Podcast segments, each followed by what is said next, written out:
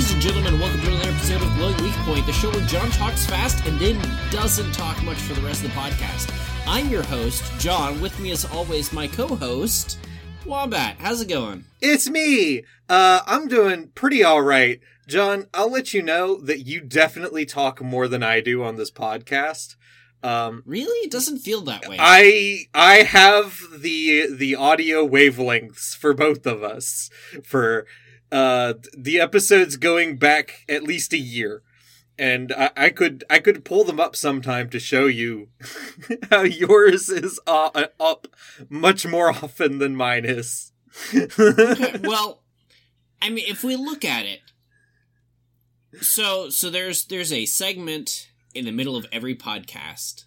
Yes. We do the Game Fact segment, which is almost exclusively you talking. Yes, and you will notice around the 45-minute to an hour mark in every episode, on the top wavelength bar, it'll just be like a solid chunk of me. Just that. But then on either side, unless it's a light novel week, it's usually you.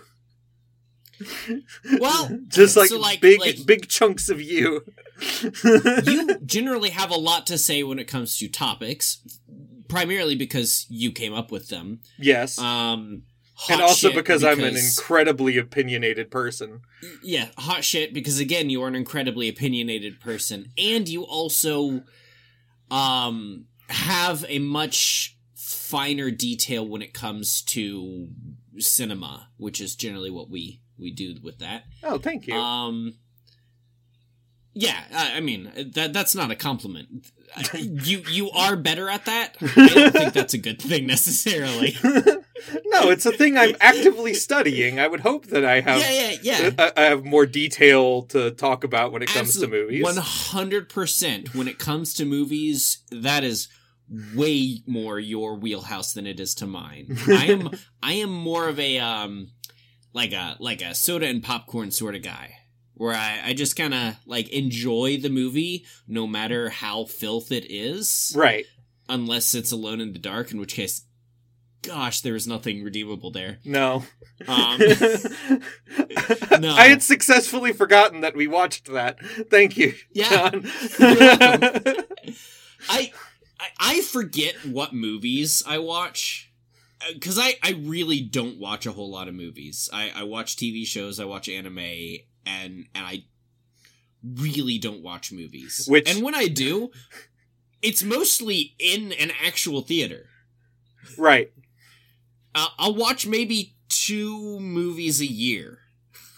By the way, on anime weeks, the front half is definitely like yours is up more than mine is on Game Facts. Like I will grant that I watch more anime than you, and you generally have more to say about them than I do. Because like what you're describing with movies is kind of like how I am with a lot of anime. Like, this is good to sit down and just like chill with, and you know, I keep up with it and stuff. But I'm not like sitting here analyzing it or trying to remember everything that's happened for the past 5 episodes. And you'll come in and you'll be like, so for the past 3 months on fucking the Saint's magic power is omnipotent. Here's every little plot detail that's happened that either I enjoyed or pissed me off completely.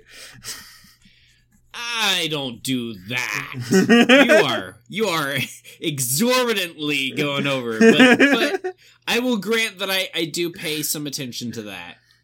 One hit blunders. This is again. I have. You're big into music more than I am. Like, I listen to music, but I'm not like a musician the way you are. I have a much larger music background than you do. Yeah. I approach music as a musician and as someone who has had music be a part of their soul for the greater part of my entire life. More than 2/3 of my life, I have been a practicing musician. Right. Caveat there. I don't know a whole lot of pop music. And when it comes to music on this show, you are vastly better prepared for talking about it than I am. I do come in usually with some degree of knowledge of the artist, or at least the song, just by virtue of, like I listen to lots of podcasts about music. And I grew up in a place where if we weren't listening to country music, then we were listening to like top tens from the 80s, you know, like like that was all the music I had access to until I was 14. Yeah. So but, like, a lot of these one-hit wonders, I do generally know a little bit about what we're talking about. Yeah. So I feel like it's a lot more you in this. Despite my background, it's still much more you. And the media that made us, I'd say, is pretty well split there. I feel like you come in with better stuff than I do.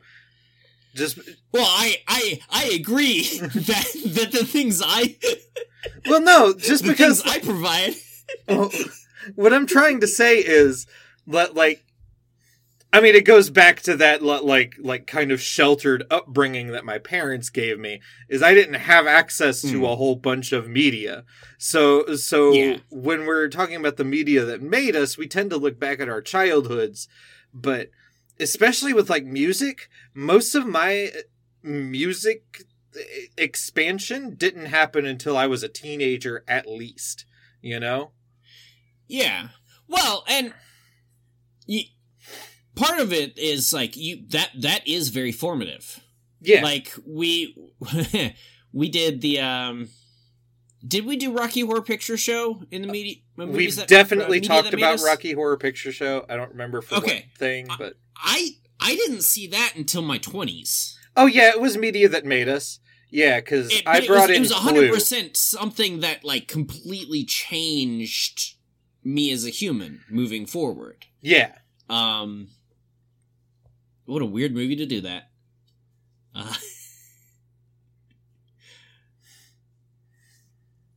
Yeah. Yeah. I mean, I think Rocky Horror Picture Show is a movie that, like, if you do sit down for the entirety of it, like, something changes in you. Like, something clicks. Yeah. You know? Oh, the last thing is news, which I barely read beforehand. So you're usually the one providing all the details for it. Which is wild, because in the past, like, year or so, I've been really good about, like, linking a bunch of the articles into our Discord. Yeah. No, you've been incredible about it. Like, it's all linked in Discord ahead of time, and then it's linked on the sheet itself. Yeah. So, and more than that, you actually go in and write a blurb so that it's, you know, you write a better headline. Yeah, because Kotaku has shit headlines. They do. I can look at it and immediately see what the concept is and what you're trying to say with it. But I still don't read the actual articles because I don't have time. Speaking of not having time, for this past year, you have definitely taken the lead in talking about games. It doesn't feel like that because I feel like I have no time to play games. Yes, but your no time is significantly more than my no time. I haven't even updated my games list for today. Oh my goodness. Okay. Okay, well that's better. What the fuck have I played? Anyways, we're missing something before we really get into this.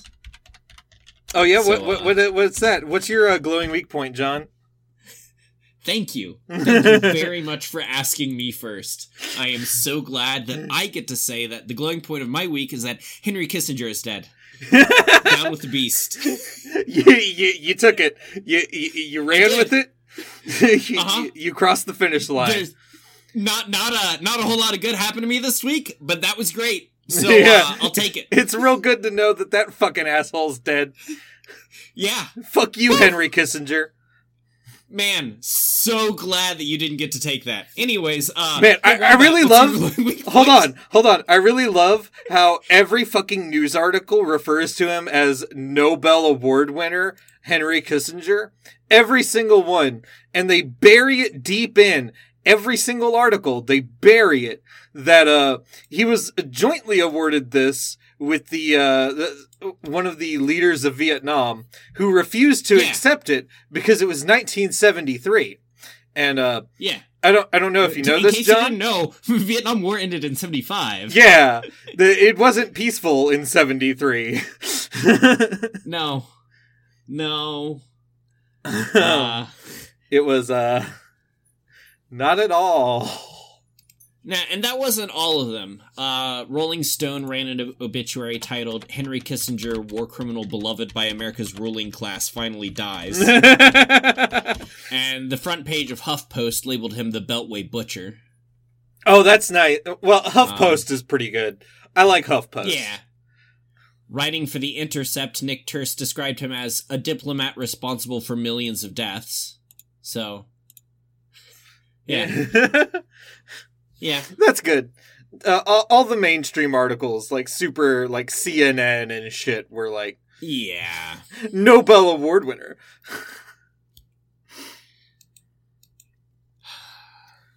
Let's see. My glowing weak point, though. Shit, I have a couple to pick from. Oh, that's exciting. Let's start with... I'm going to do two. I think I'll do two. But I'm going to start with one. I get to quit my job next Friday. That is very nice. Yeah. Yeah, I wish that was me. I really wish that was me. He really wishes it was him.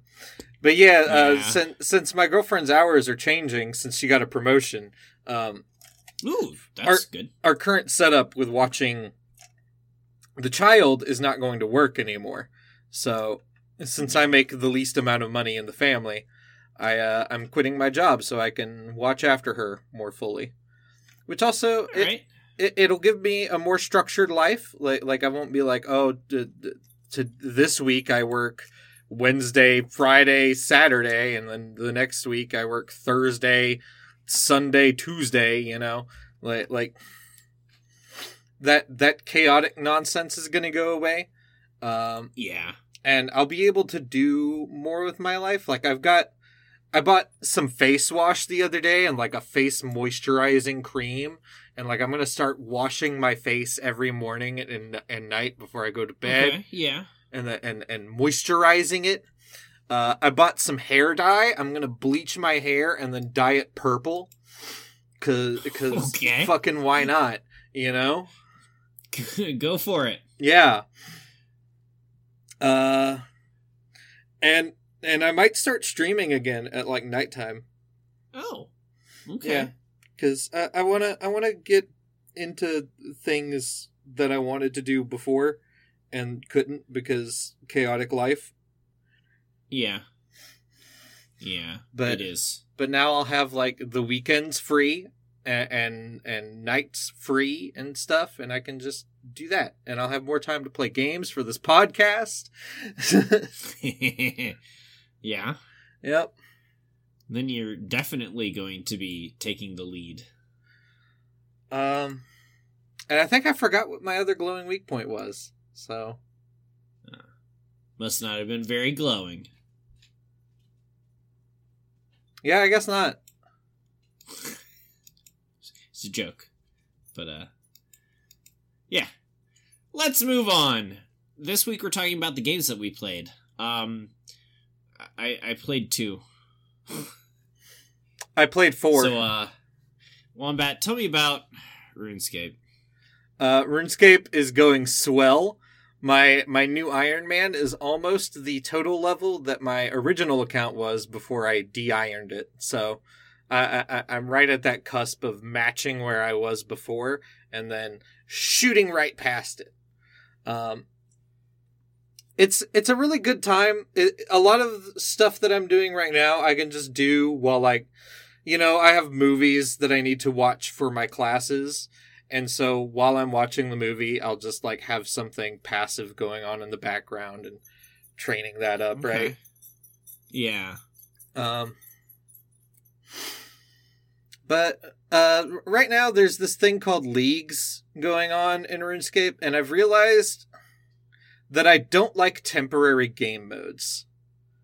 Okay. So, like, leagues is this thing where you get you create a new character with your account on these special worlds, and you do, like, certain tasks and it gets you points, and then this particular one it's a trailblazer thing, so doing the tasks lets you unlock other areas of the game, up to, like, 5 different areas. And, like, it's a really cool concept, and it seems like a lot of fun, but knowing that this account will not exist after, like, 2 months, makes me really not want to do anything, because, like RuneScape is a game that is all about the long grinds, right? Like, yes. you do 10 hours of something in order to get a thing. Like that's what RuneScape is. I agree. It's really fucking boring. Yeah. If you like it, you like it. If you don't, you don't. And Leagues is just like they up the drop rate on everything. It's boosted experience. Everything's flying by super fast. And then it's all going to be gone. And it's like, why shouldn't I just play my regular account and unlock stuff that I will have, you know, feasibly forever? Yeah. Right? Yeah. So. Until your account gets hacked. Right. Which will happen. No, they're actually upping the security a lot. They've got, like, Jagex accounts where you can tie multiple accounts together, and then it's, like, two-factor authentication. Uh-huh. Sure. They are getting... It's just a matter of time. They're getting much better at security over at RuneScape. Whatever you say, Wombat. They really are. I have to give them credit where they earn it. And, you know, their security used to be shit. Their security used to be fucking total fucking garbage. If you left an account empty, like untouched for a fucking month, it would be hacked, turned into a bot, and banned by the time you got back to it. But now it's a lot better. Sure. You want me to talk about another one? Yeah, let's get it out of the way. I told you to play Pokemon Ranger. So how did that go? Pokemon Ranger is a game I have played before. I've never finished it. I probably never will finish it. Okay. It's a fun little game on the DS. It's almost entirely stylus driven, which is why I probably won't finish it, because I don't actually like the more stylus driven games that much. But it's a fun little game where you, like, You capture Pokemon in an area. You can only use them in that area because you're a Pokemon Ranger. And, you know, you're trying to protect the natural habitat. So whenever you're leaving an area, you release the Pokemon back into that area. And like, the reason you're catching them is to solve little puzzles along the way. So, like, an early one is there's a tree on fire. So you go catch a Mudkip, and you use the Mudkip's, like, water gun to put the fire out, right? Okay.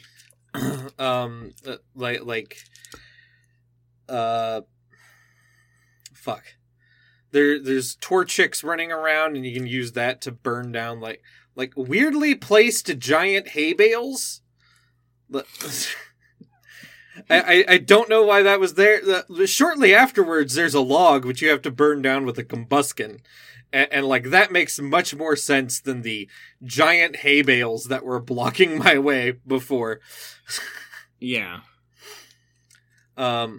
But yeah, it's basically just like an exploration game where you solve puzzles while using the Pokemon in your immediate vicinity. Okay. Yeah. That's kind of neat. Yeah, it's pretty cute. It's fun. You know, I'll probably play a little bit more of it. I'll never finish it, most likely. But yeah, it's a good time. I get that.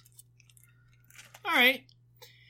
Well, to match you, I played just enough of Before the Echo to know that I loathed this game. Okay. That whoever developed this game has not played a video game before. Oh. Certainly not a computer game. That would be a really interesting play, though. No. 'Cause, like, it's not. When somebody has never done something before, never experienced something before, like, I would love to read a book by a person who has never experienced the written word before. Right? I would challenge that in that you wouldn't, 'cause it would fucking suck. No, this person has probably played arcade games. Like they've probably played DDR. They might have watched someone play Dungeons and Dragons or something. Like been in the room while. Yeah, no. Even better than that, they had someone. You know those people that like they get really into their games and they won't shut the fuck up when they're talking about like their current playthrough of whatever game. Uh huh. I used to be that way until I realized that everybody I know and love hates me when I talk about that. So I just don't talk about games anymore. Nobody, there is not a single person in the world that wants to hear that. Yeah, absolutely. And I wasn't even calling you out at that, but.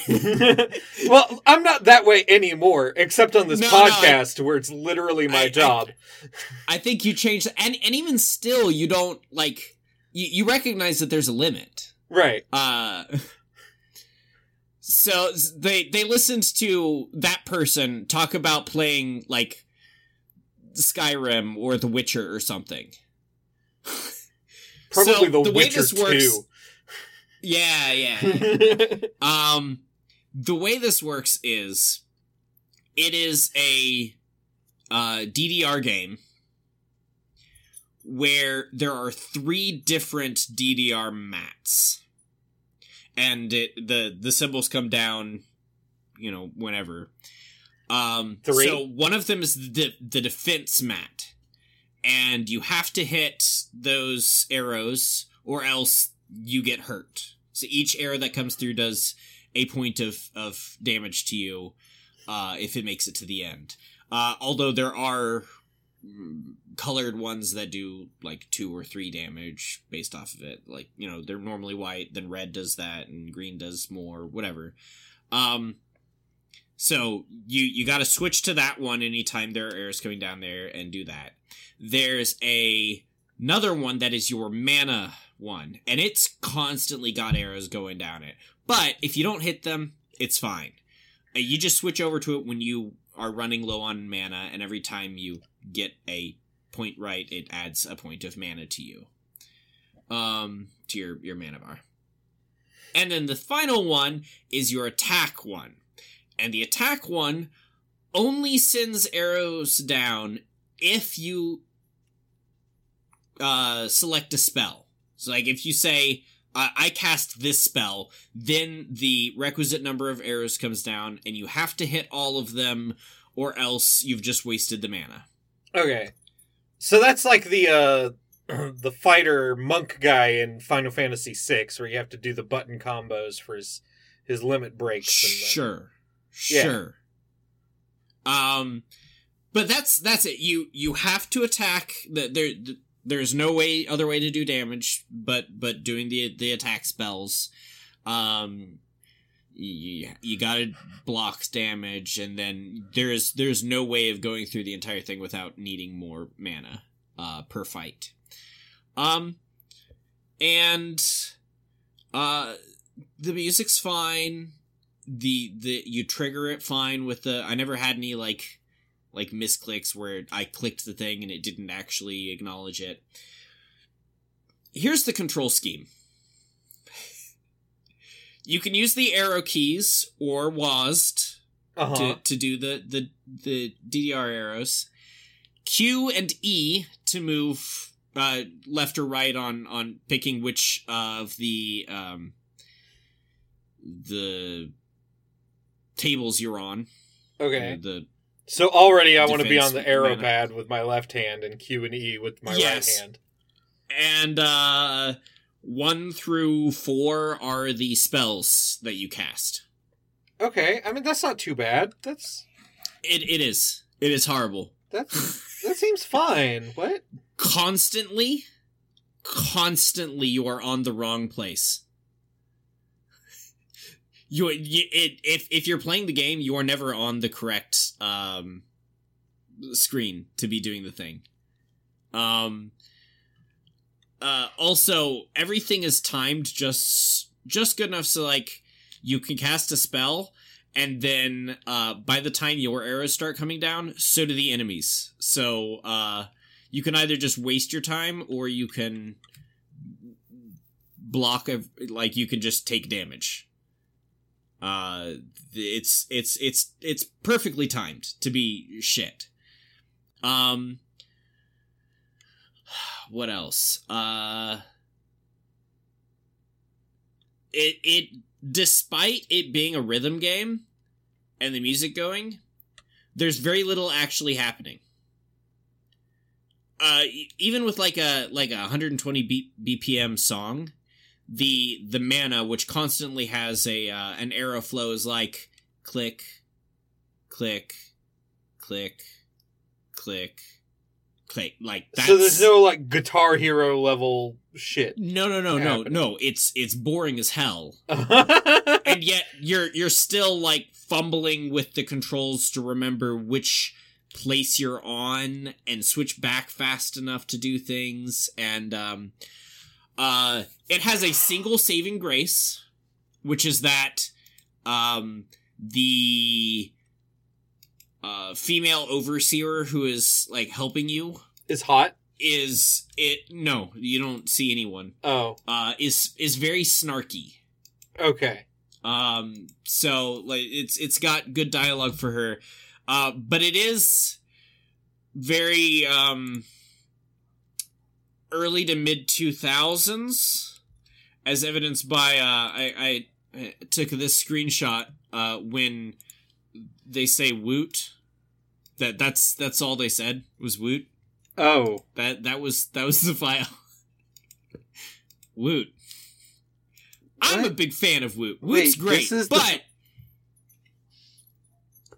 yeah, that's a picture of the fields and everything.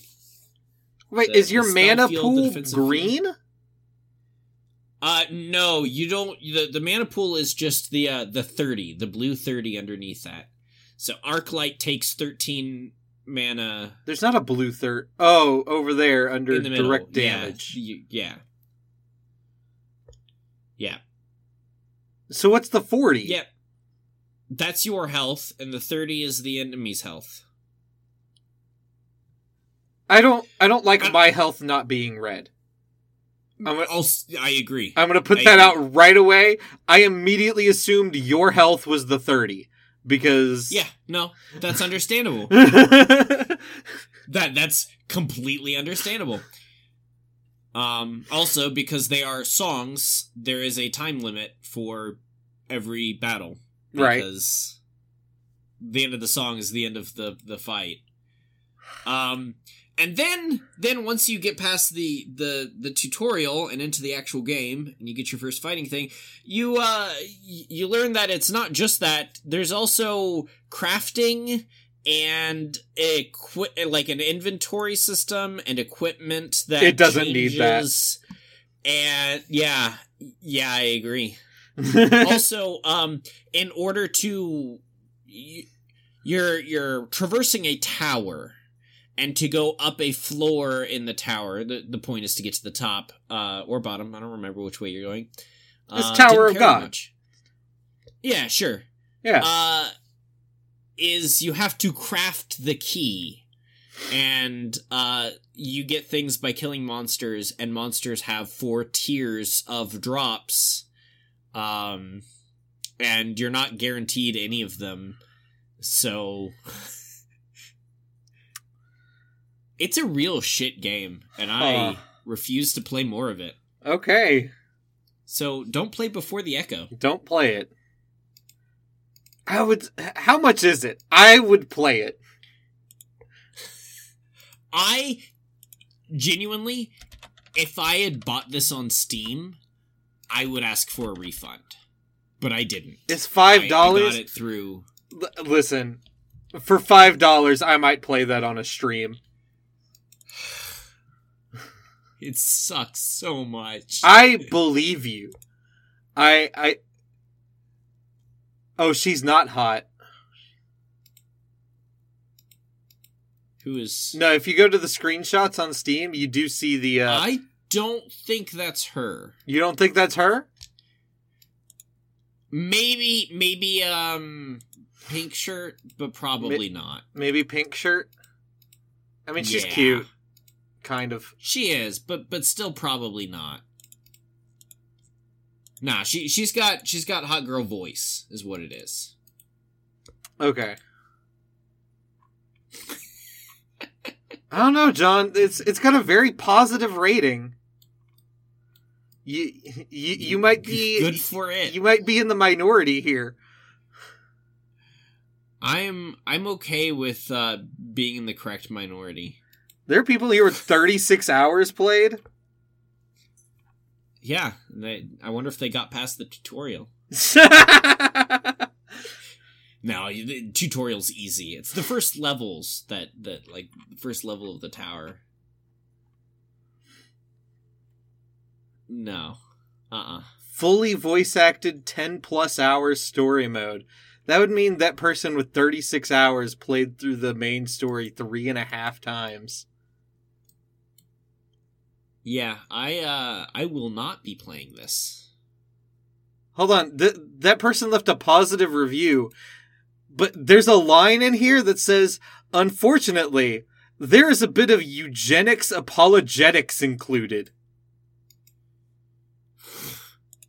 It's the, what if there was a way to encourage good stock to breed that didn't involve killing at all kind?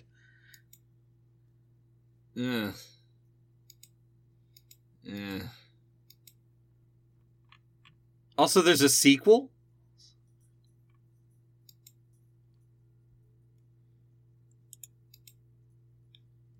Anyways, holy shit, there's a sequel. It's called There Came an Echo. It looks like an entirely different game. It's a real-time strategy game. What the fuck? That's what, not a sequel?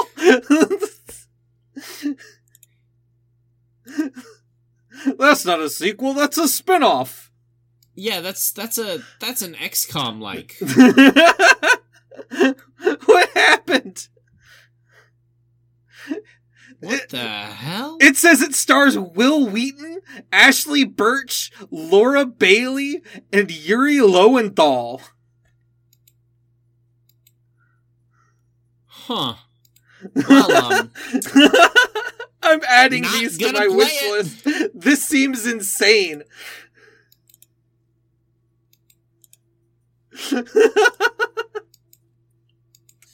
All right. Well, tell me about 20 minutes until dawn.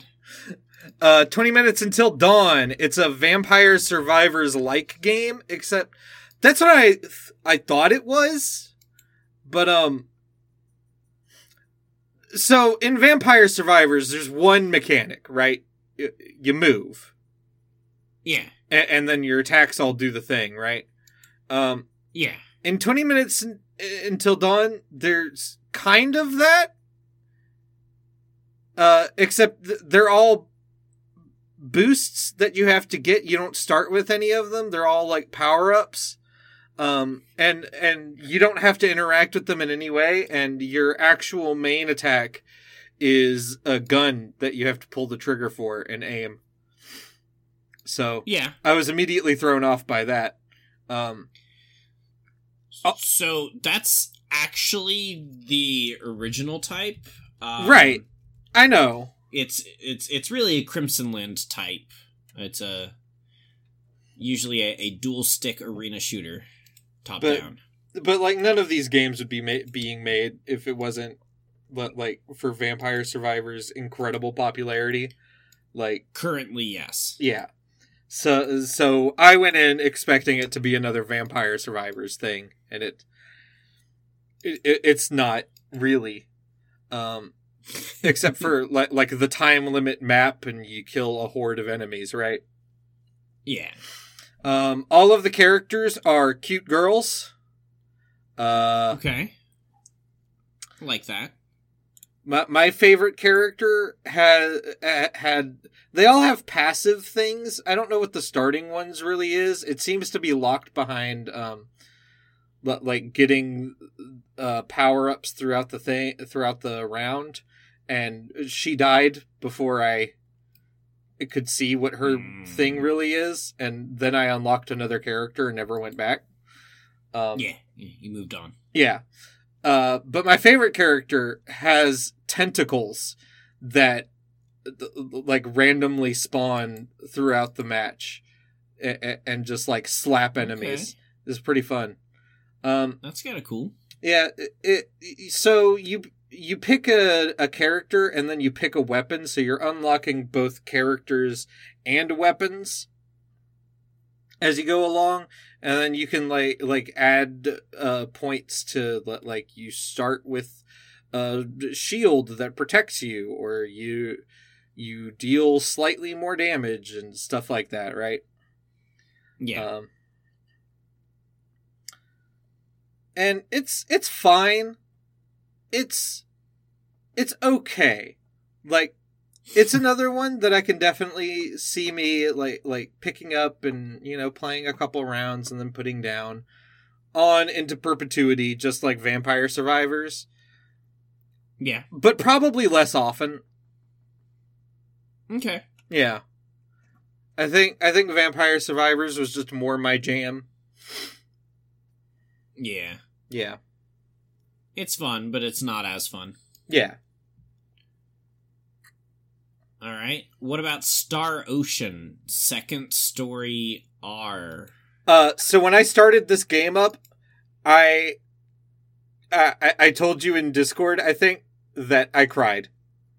Yeah. I had actual tears coming out of my eyes, and I couldn't really understand why, because I've always liked Second Evolution, which was the version of this game on the PSP.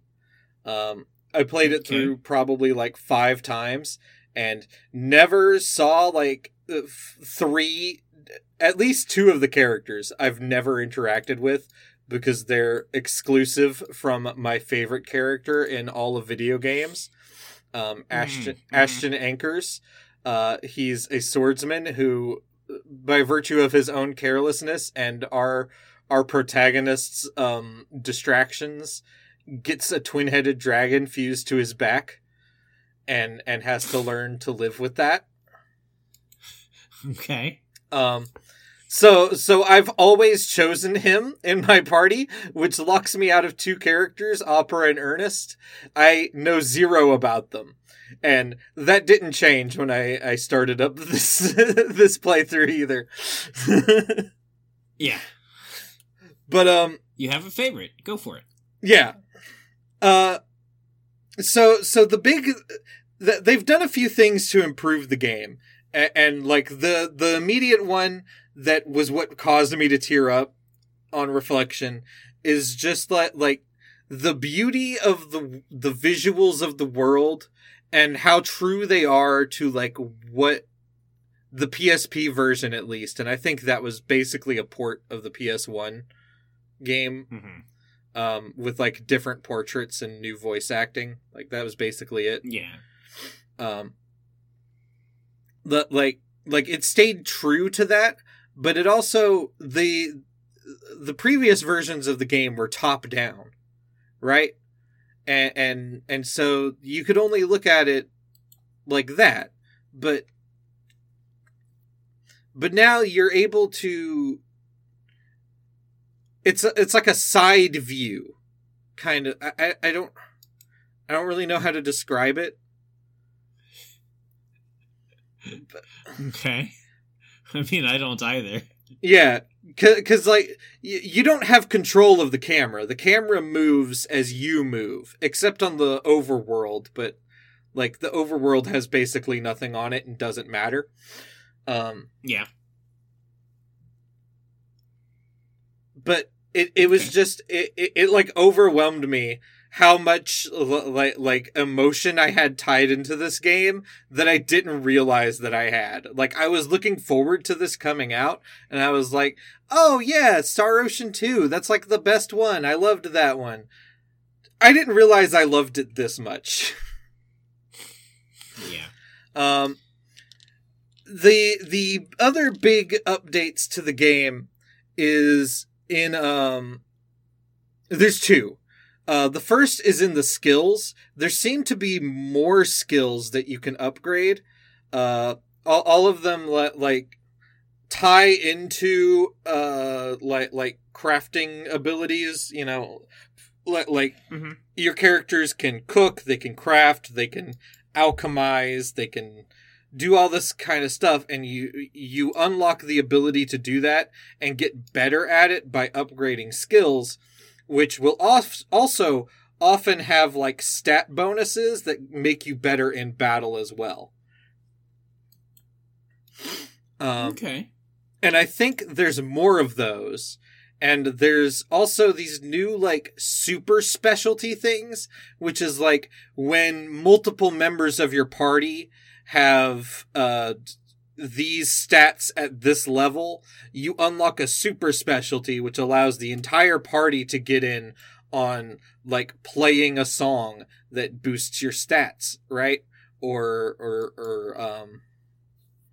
like looking for items in the world, that kind of stuff. Mm-hmm.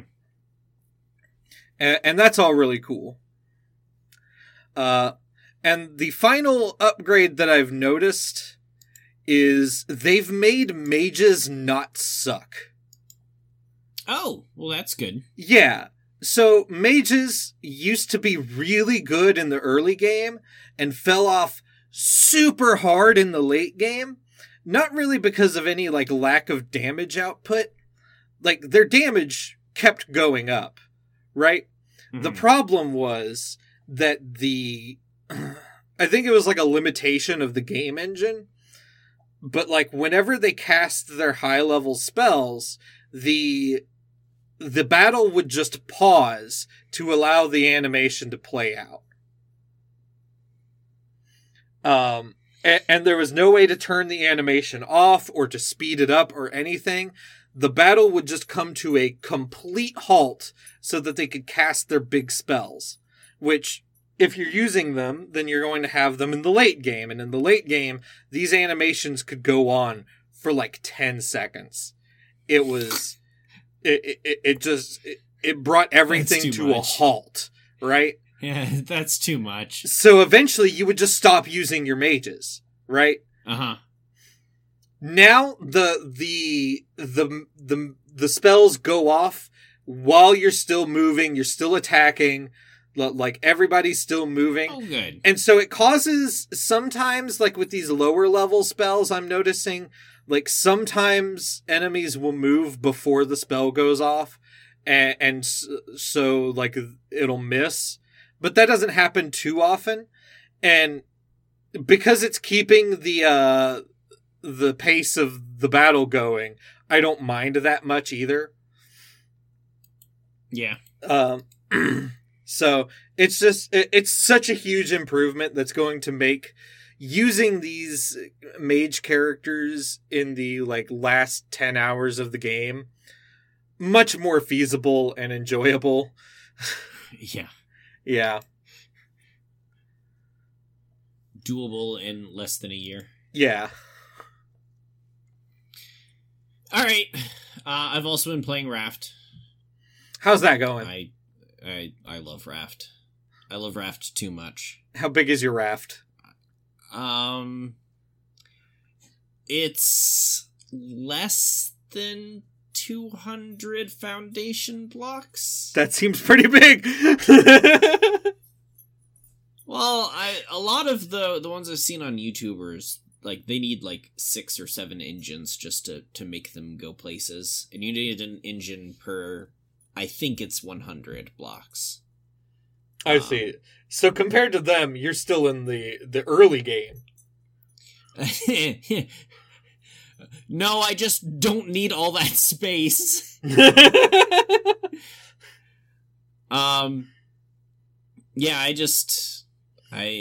I make do with the little room I have. Also, that's just ground floor. So how high have you built up? 6-story tower. Ooh. And I've got a couple 1-story buildings on my base. So yeah. It's a nice little thing. I've once again hit the point where I'm like, yeah, I'm done. I beat the game. Oh, you're done?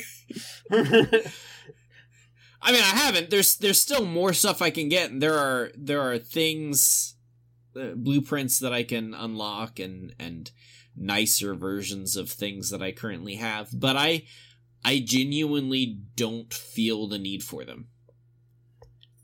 I mean, at this point, I'm done. I could just be done now.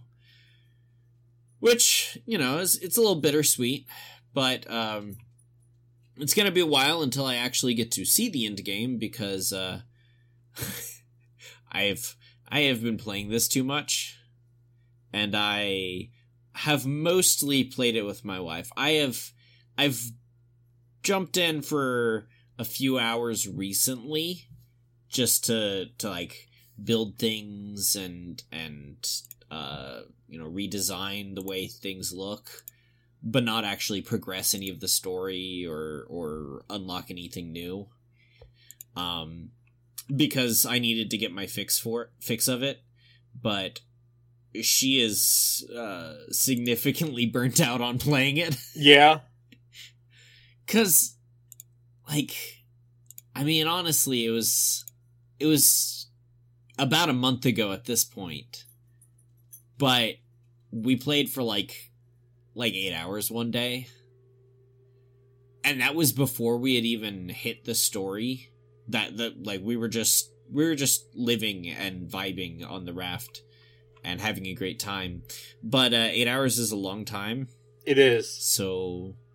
So she's kind of burnt out. I understand that. I'll wait a bit. Tell me about Mindustry. Have you tried it again? I put that in italics because I haven't gotten to it yet. I haven't had time. Okay, cool. Yep. I am still going to get to it. I swear. Okay. That's why I left it on the list. Let's get on to our mutual mobile game for this past week, which was Evertale. Oh, this one pissed me off. I picked this specifically to make you happy. And like, I'll say this up front. This game is good. It's a good game. Yeah, it's pretty good. I paid for it. Yep. Uh-huh. Do not make me pay for a game and then load it up with microtransactions.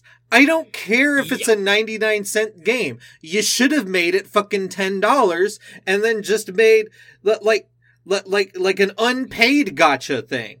I would love that, you know? Like, Xenoblade Chronicles 2 has an unpaid gacha mechanic, and that's awesome. Do that if you're going to charge me money. You don't get to have more of my money. All right, so here's my viewpoint on that. Literally everything Wombat just said. It's dog shit. You should not pay for a game and then also immediately have to deal with all of these fucking microtransactions. Yeah. It's absurd. Also, it's barely a Pokemon-like. Oh yeah, no, I picked this because it makes a big deal about like the capturing enemies and using them and stuff. And occasionally there's a unique monster around, and I'll capture that and maybe put it on the team. Yeah. But really, it's about getting your big booty waifus in from the gacha and putting them on your team. Yes, I mean, as soon as I had enough in my team to get rid of all of the story characters, I did. Like, I don't have any story characters in my my team. Wow, it's only gacha characters because they are just better. Right. They're just straight up better in every way. Like, I'm still using the main dude, but he's worthless. He was the last one I got rid of because I was like, well, I need him for the story. And then I thought about it and I was like, no, I don't. I don't actually. So, bye. Yeah. Which is really sad. It is. Because it is a pretty good game. It's a decent game. It's got kind of a worthless story, but, I mean, what do you expect? Like, as I was playing it, I was like, I've realized that what I want from these games is really just Suikoden. Right? Yeah. That's how I want it to be. Like, I want to go around the world and unlock these characters. I want a ton of characters. Give me all the characters and the options and the different layouts of teams that I could play around with. That's really cool. But, like, this paid gacha bullshit isn't how I want it. Yeah. Like, I want to earn them through doing something in the game. Just like fucking costumes used to be. You know, like that's why I really like the old Tales games. You know, you go and you do a little side quest and then you unlock like a maid outfit for fucking tea or whatever. Yeah. Did you do anything with the, so there's the story that you can play. Uh-huh. And it's set apart into chapters and You have a hidden secret power, which means that you're the only person who could defeat the final boss. You're the most special boy. Yeah. Oh, and the girl you run into, literally the first thing you do in the game, is the most special girl. So yeah. I mean, I figured that out from the gacha when I saw the endless reset thing. Yeah. So... Which also, gacha game, can we not add, like, different versions of characters to the gacha? Just have ways to upgrade these characters in the normal game. Like, yes. Why would I put time into Reset if I could roll endless Reset and never need Reset again? Yes. Yeah. And just make it be Reset and then, like, you've fight through a series of things to get the costume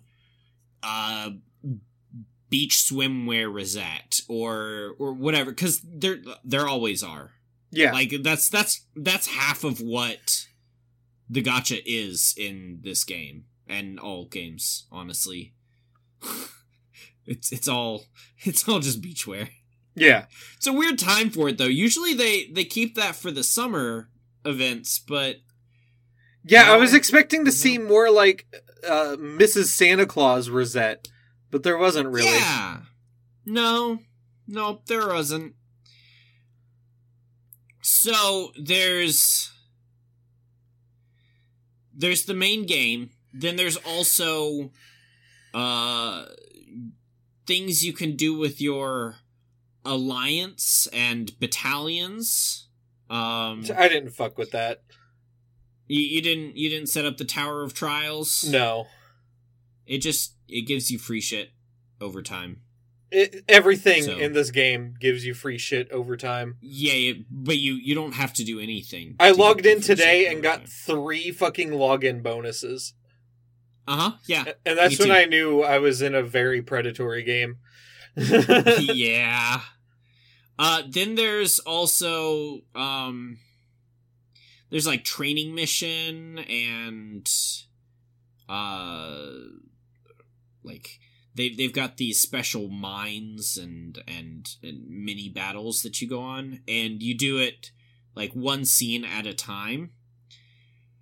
And each scene is a carefully crafted puzzle. So, like, the battles, I think, are actually really good. Do you agree? Yeah. Yeah, like, that's... I'd say it's its strongest point is... It's a really good battle system. Like... The battle system and the difference in skills and abilities and stuff. Did you do any of, like, the training room stuff? No. Training room? Yeah, on the main page. No, I didn't really look at the main menu, like, at all. Okay. So, one of the characters you get is a shockling. Or a lightling, I guess. And then, it's the only character that I still have, because, I mean, it... Oh, yeah, the little yellow guy. Story-based. Yeah. Pikachu. Yeah. And then you level him up into Raichu. And you can awaken your characters by finding additional versions of the same one, and then yeah, I did that with this one green-haired lady that I had. Yeah. You get a lot of them when you're playing the gacha stuff. Yeah. But you can also, for some characters, you'll actually like the Lightling one, you actually straight up get more of them through a training mission, and you get enough of them for a full awakening of the character. So I was like, I like this character. I like the fact that they poison and they poison devour and that's cool. So I'm a go through all this and do the little training things. And so it's a series of single fights where it has select enemies and you select allies. It's not player controlled at all in that, like, there's no, you don't get to bring your people into it. It is a puzzle designed by the devs, and it is designed with a single solution. Where, like, you have to use this ability and then this ability and then on this unit and then, because otherwise, like, the monsters just destroy you. And it was honestly a really good way to teach the mechanics of the game and to teach the different abilities that characters come with. Because there's ones that, like, if you kill an enemy, then they do insane damage towards that character, or if you're poisoned, then they can devour that, and it kills you, or if they have less than a certain amount of health, then they can just kill you. and so it's a matter of, like, all right, who do I need to target first and with what, so that I can survive and so that they can not hit me with the devastating stuff. I thought that was a really well-designed tutorial. I mean, it straight up calls it, like, training room or something. I did all that. Got to, like, chapter 4 or something. It was pretty good. I probably won't play the game again. Yeah, I mean, it's just, like, super predatory. Like, it is. It's really fucked up for a game that I had to pay for. If this game did not... Honestly, if this game didn't barrage me with 100 things just opening it, yeah, I would probably keep playing it. But it does. Also, it's really annoying to have to... You get alerted to each login bonus separately, but then you have to go into the mailbag in order to receive the login bonus. Uh-huh. And click on each one individually. Like... There is a button at the bottom for... Oh, there was? Claim all. Yeah. Still, like, when it alerted me, it should have just given me the shit. I shouldn't have to go into the mailbag. Yes, it should have. Yeah. I agree. 100% agree. Yeah. I don't know. I just want more Suikoden-like games or Xenoblade Chronicles 2-like games. Yeah. Yeah. I need to go let the cat out of my room real quick. Okay. I need to check on the food real quick, so I'll be right back. All right.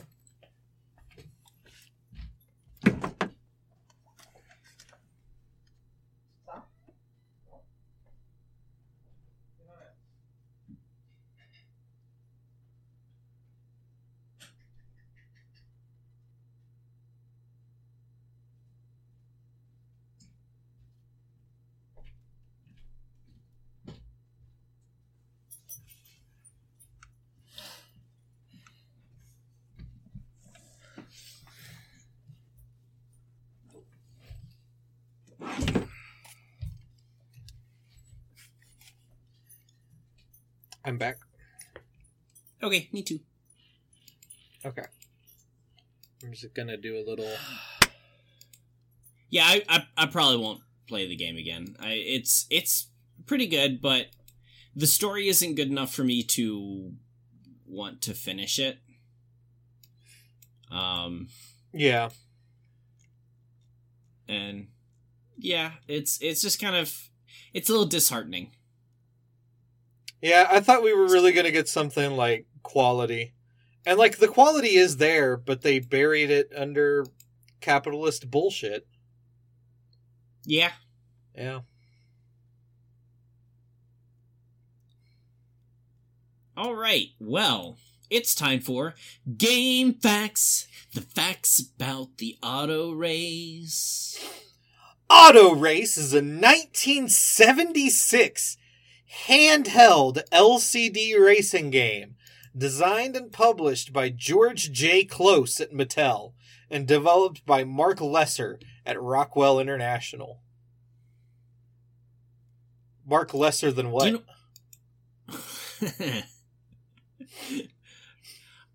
A is just a terrible middle name or middle initial. It's the worst possible middle initial. You said A? B. Yeah, A is. Because it makes it so like I am John A. Davis. Are you? Yeah. What does the A stand for? Don't worry about it. Arthur? But no, I said don't worry about it. But I just become a Davis. Like I'm not like George J. Close or Herbert Q. Finkelman. Like those, great. It's wonderful consonants, but like A is just an article. Like it's you're making a sentence at that point. And it just doesn't sound good. It sucks. You know what? B might have the same problem. Ooh, B is, yeah. You know what? Honestly, you and I have that issue as well, and not as much as A, but not as much as A. But I will grant you that they do have an issue. But also, not many people have a U for a middle initial. It's not a It's not a common Ulysses. Beginning of the word letter. yeah. Ulysses. Ulysses is a first name, though. If you're going to name your kid Ulysses, you go all the way.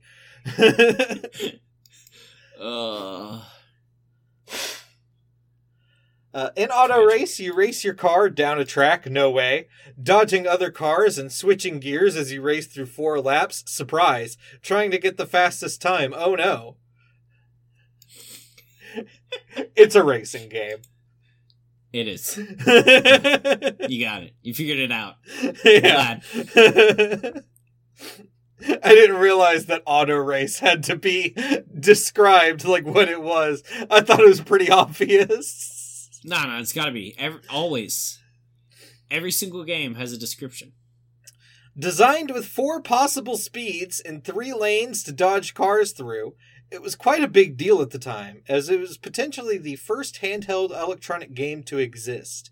the only other devices released that year being the Tomy Drive Yourself Crazy and the Texas Instruments Little Professor. I think that's literally a calculator game. Sounds like somebody had a little professor growing up. Well, no, I just hear Texas Instruments and I'm like, the calculator people? Oh, TI is a powerhouse of a company. I mean, they have been in a master of making microprocessors for their entire existence, basically. Mm.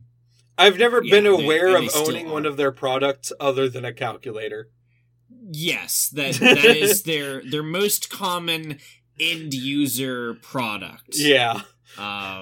Unless you work in electrical engineering, yes. You're likely an electrical engineer is not an end user.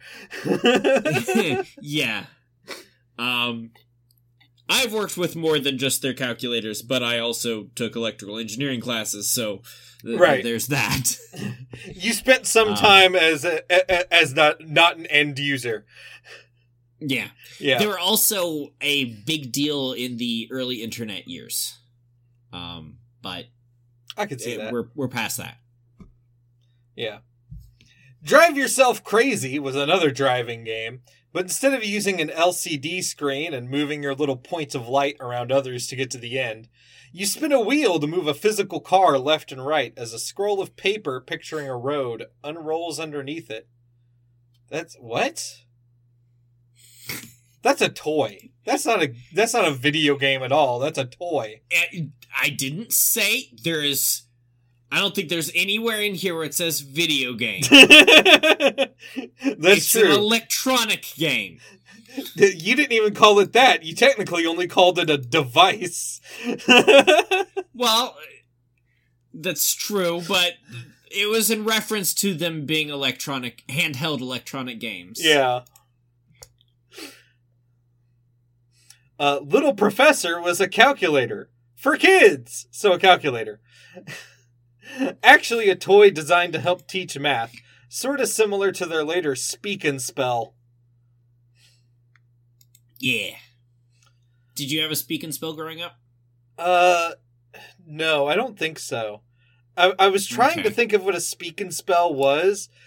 All I came up with was that toy in Toy Story with, like, the microphone attached to it, but I don't think that's what it was either. No, but... that's closer. I wonder what that is. The one with the microphone on it? Yeah. Right, I have no idea. It is Mr. Spell, and it is based off of the Speak and Spell toy by Texas Instruments. Okay. Yeah. Now, Speak and Spell is... let me send you a picture of the one that I had. Did you really Google the microphone toy from Toy Story? No, I Googled Toy Story Speak and Spell. Oh. So that's what the Speak and Spell looked like. They also had, later, Speak and Math, which is mostly what I fiddled with. You know, I might have seen this in, like, a thrift store before. It was a talking toy, and I still remember it. It had like 5 different games on it that you could play, and I still remember it saying the names of the things, like greater than, less than, level 1, number stomper. Yeah, it's great. I love it. Okay.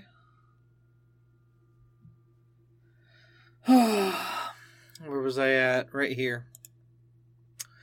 Also based on a calculator, Auto Race was the brainchild of George J. Close, who came up with the idea of using the standard calculator hardware to create a handheld game using buttons and individual display segments to show action on the screen. He made a proof-of-concept sans microprocessor to get approval, wrote up a one-page proposal, and went with his boss to the calculator manufacturer Rockwell International to hand it off.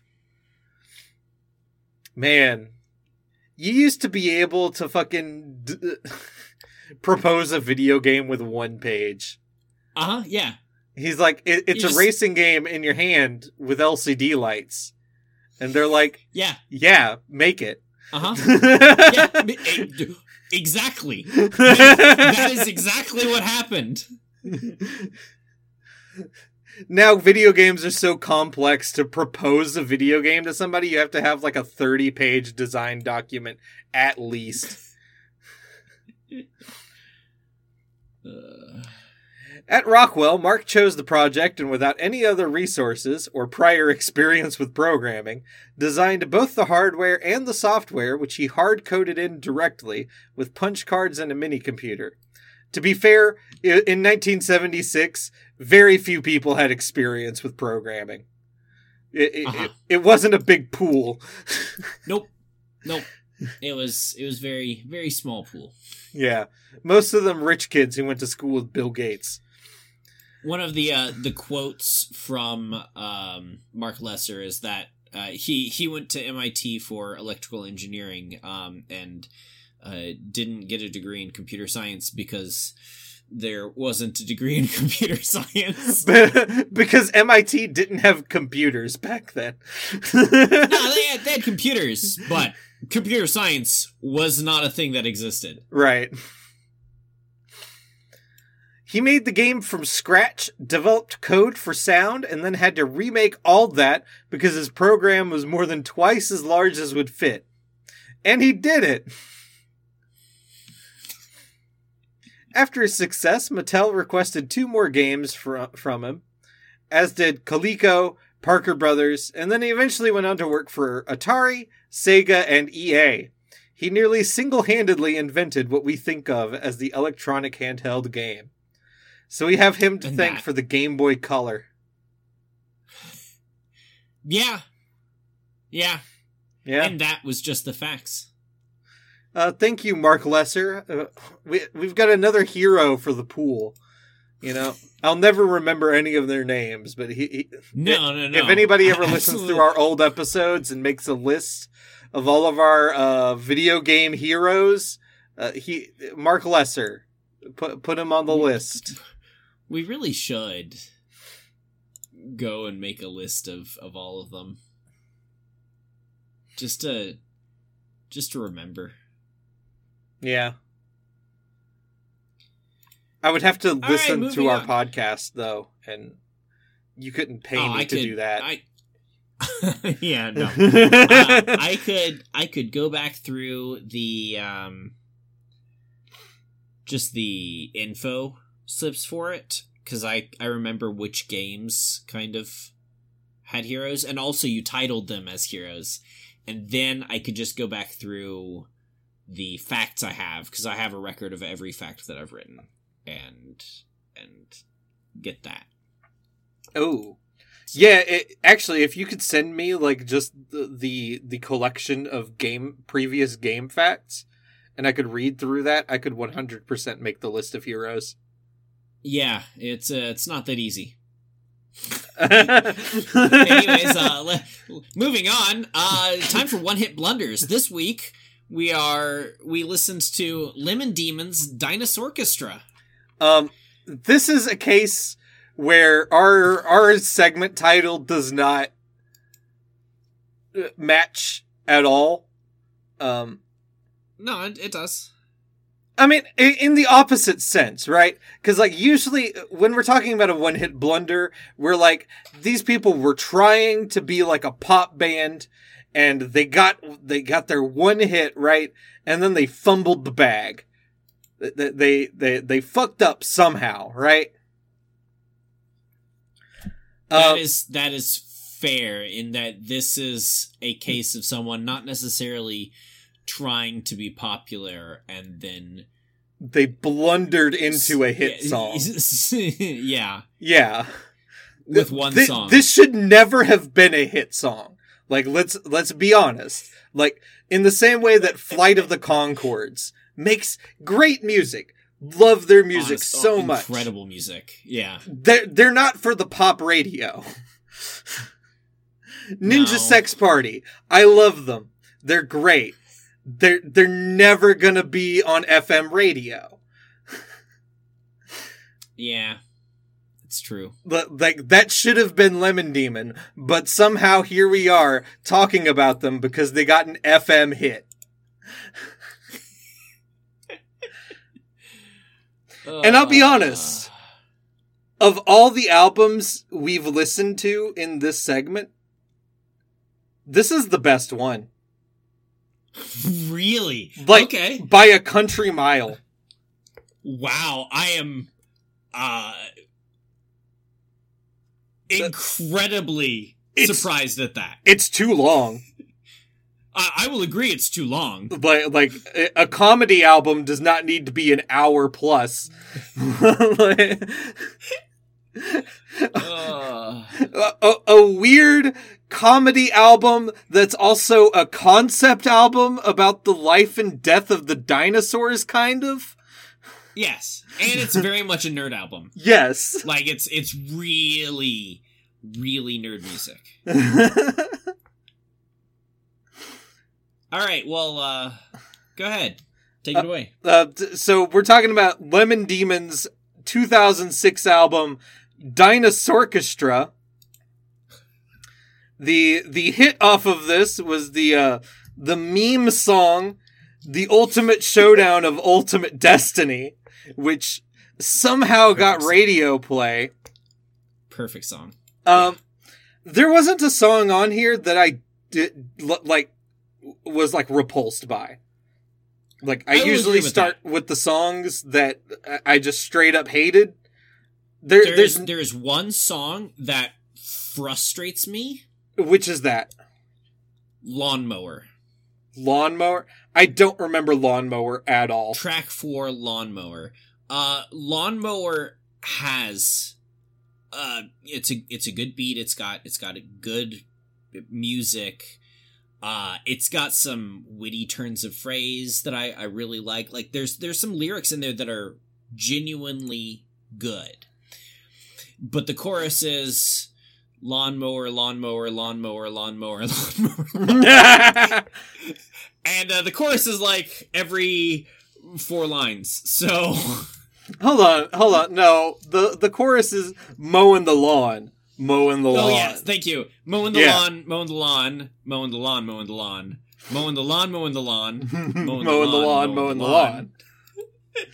Lawnmower, rev it up good now.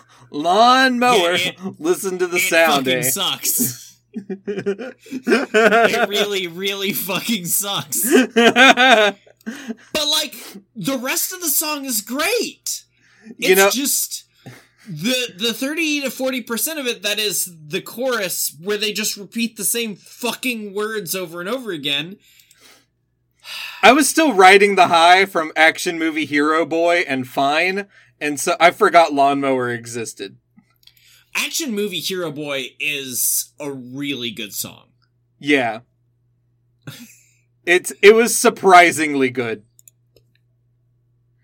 I still like The Ultimate Showdown of Ultimate Destiny more, but Action Movie Hero Boy is a close second for me. It kind of reminds me of, like, Lonely Island's Cool Guys Walk Away from Explosions. Yeah. Yeah. Shooter Guy for me. It reminds me of Shooter Guy, which is a song by Miracle of Sound that nobody's familiar with. Let's see. Fine is probably my favorite on the album. Okay. I was really into Fine. Yeah. It's pretty good.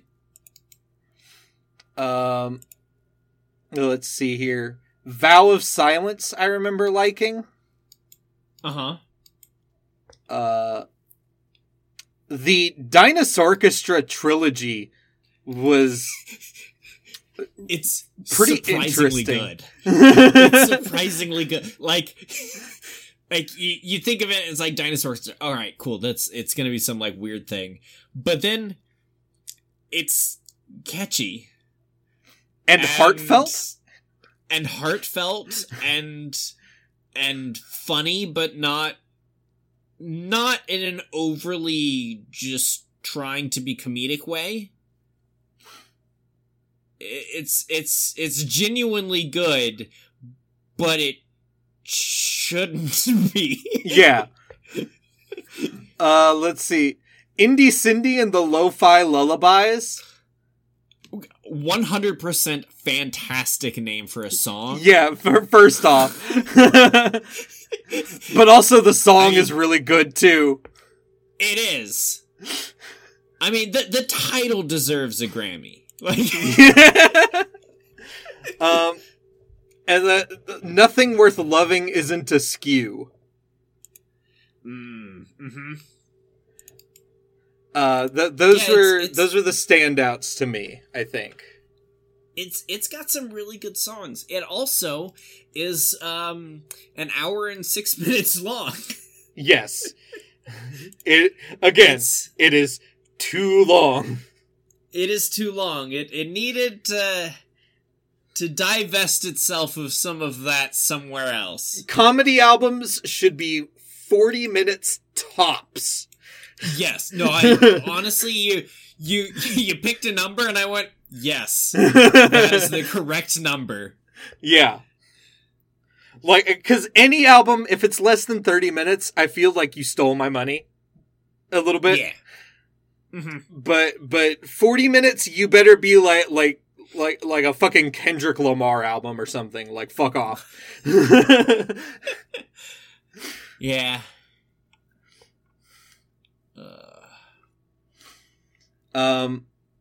No, it was just a really good album, and it caught me off guard because when you told me about this, I went and watched like the YouTube video for Ultimate Showdown of Ultimate Destiny, and I was thinking it was going to be some like, honestly, some like cheap bullshit. Yeah, some just weird, lazy like nerds. YouTube meme shit. Yeah. But it's honestly. But it's got vibes of, like, They Might Be Giants. I would not have done that to you. If I ever did that, it would be something that you were immediately aware of. Okay. I would never surprise you with that. The reason why I picked this in particular is because, I was never familiar with Lemon Demon outside of the Ultimate Showdown of Ultimate Destiny. And I have a site where I listen to music and I upload... I run it, and I have all my music uploaded to it. And I have invited some other people to join me on that site and upload their music to it too, and we share that. And one of them uploaded everything Lemon Demon has done. And I was just going through, and I heard The Ultimate Showdown of Ultimate Destiny. I was like, oh, that's cool. And then I was listening to something else, and it was not The Ultimate Showdown of Ultimate Destiny, and it was still Lemon Demon. I was like, the fuck? They made more? And I looked at this album, because they've got, like, 7 albums. And so I listened to this whole album and I went, this is nothing like that. And also weirdly good. Right. And that was what sold me on sharing it with you. But we have very different views on music. In that I have good taste and you don't. No. We just have very different approaches to what is good music and what we particularly enjoy. And I'm very deep in the 90s alt rock shit. Yeah. That's where I've landed. Sure. I was not sure you would like this, and I'm pleasantly surprised. No, like I said, it's got like real, like They Might Be Giants feeling to it. And I like They Might Be Giants a lot. Good band. Yeah. It's a really good band. All right, well, that's it. We honestly had a hit for once. Honestly, they should have had more. Fine should have been a hit. Fine should have had FM play. Fine is very good, yeah. And it might have, just not to the same degree. Yeah. All right, well, next week we have stuff. We got a bunch of stuff. You need to watch all the anime in the world. I also need to buy our light novel. Yes, you should buy the light novel that we are reading, which is The Dark Maidens. Because I'll be honest, I don't remember you announcing this before or telling me what it was. I mean, I did. It was in the future light novel section for a while. I moved it there, up here today. Yeah, it's been down there. I'm pretty sure I mentioned it when I found the other one. I found them at the same time. Added them to the list at the same time. Is it by Rikako Akiyoshi?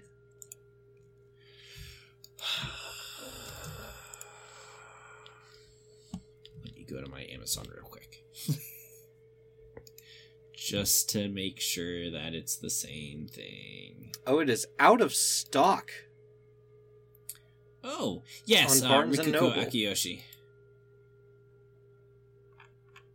Well, I guess I'm looking for it on Amazon. It is not out of stock on Amazon. You can get it used starting at $3.50. Or you can get it new, $12.91. Yeah. I'll just... splot that in there for you to find the exact one. I did. So yeah, that's the page I'm on. If you wanna follow along, then get The Dark Maidens and read that.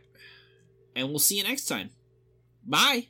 Oh, we're done? No, we're not done, John. What? I need to talk about something, John. What? I need to throw this in because it's been on my mind. It won't take long, but right now, nice. Netflix has just released the Squid Game Challenge, which is the most fucking insane thing that could have possibly happened in the universe to me. Because the Squid Game Challenge is a completely unself-aware fucking ripoff of a YouTube video by Mr. Beast, which was already completely clueless to the very obvious subtext of the original Netflix series Squid Games. It is like a triple layer fucking nacho of bullshit that Netflix is doing right now. And somebody has to say it. And I'm going to be the one. Okay? It's me. Okay. It's bullshit. Why the fuck would you... Why would you make Squid Games real? And then why would you rip off somebody who made Squid Games real? Like, what the fuck? It's batshit, right?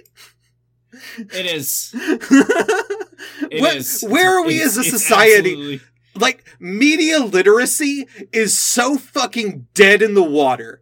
Like, its bloated corpse has sailed off into the Atlantic Ocean. It's gone. It's gone. It's not there anymore. It's gone. Because, like, if you can understand it's an anvil to the head, the subtext of Squid Games. Yeah, no, they're not hiding anything. Right. It's not a secret. Like, there's one episode of Squid Games where there's a character who is a refugee from North Korea. And she's talking about the differences between North Korea and South Korea. And literally the only reason she doesn't say South Korea is just as bad as North Korea, like just in different ways, right? Is because it's literally illegal to in South Korea. Yeah. But like, it's very clear. They walked right up to the line, you know? Uh-huh. Yeah. But like, the whole show is capitalism is hell. And then they went and capitalized on capitalism is hell. Here's the deal. I have never before seen Squid Game. I never watched it. I completely sidestepped it. Everyone around me watched it. I didn't. Didn't watch it. Didn't care. And I know that it's about how capitalism is hell. Right. Didn't see a single episode. I didn't watch clips. And I know that the entire thing is about, yeah. But, like, why? But why are we doing this? It's like, it'd be like if you watched Battle Royale and then you made a real life Battle Royale. Right? Yeah.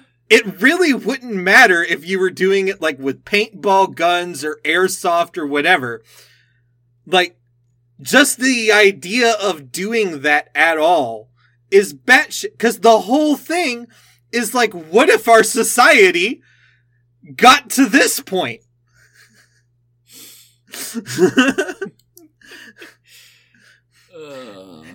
And not even that.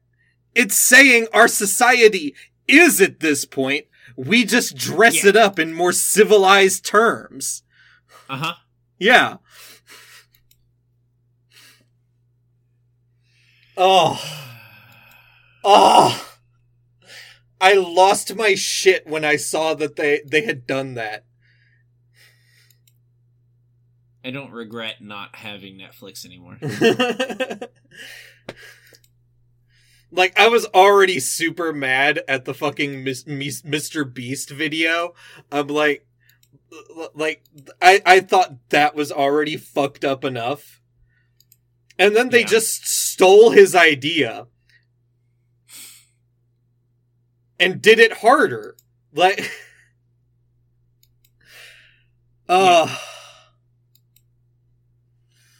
Anyway, now we can end the episode. I had to talk about that.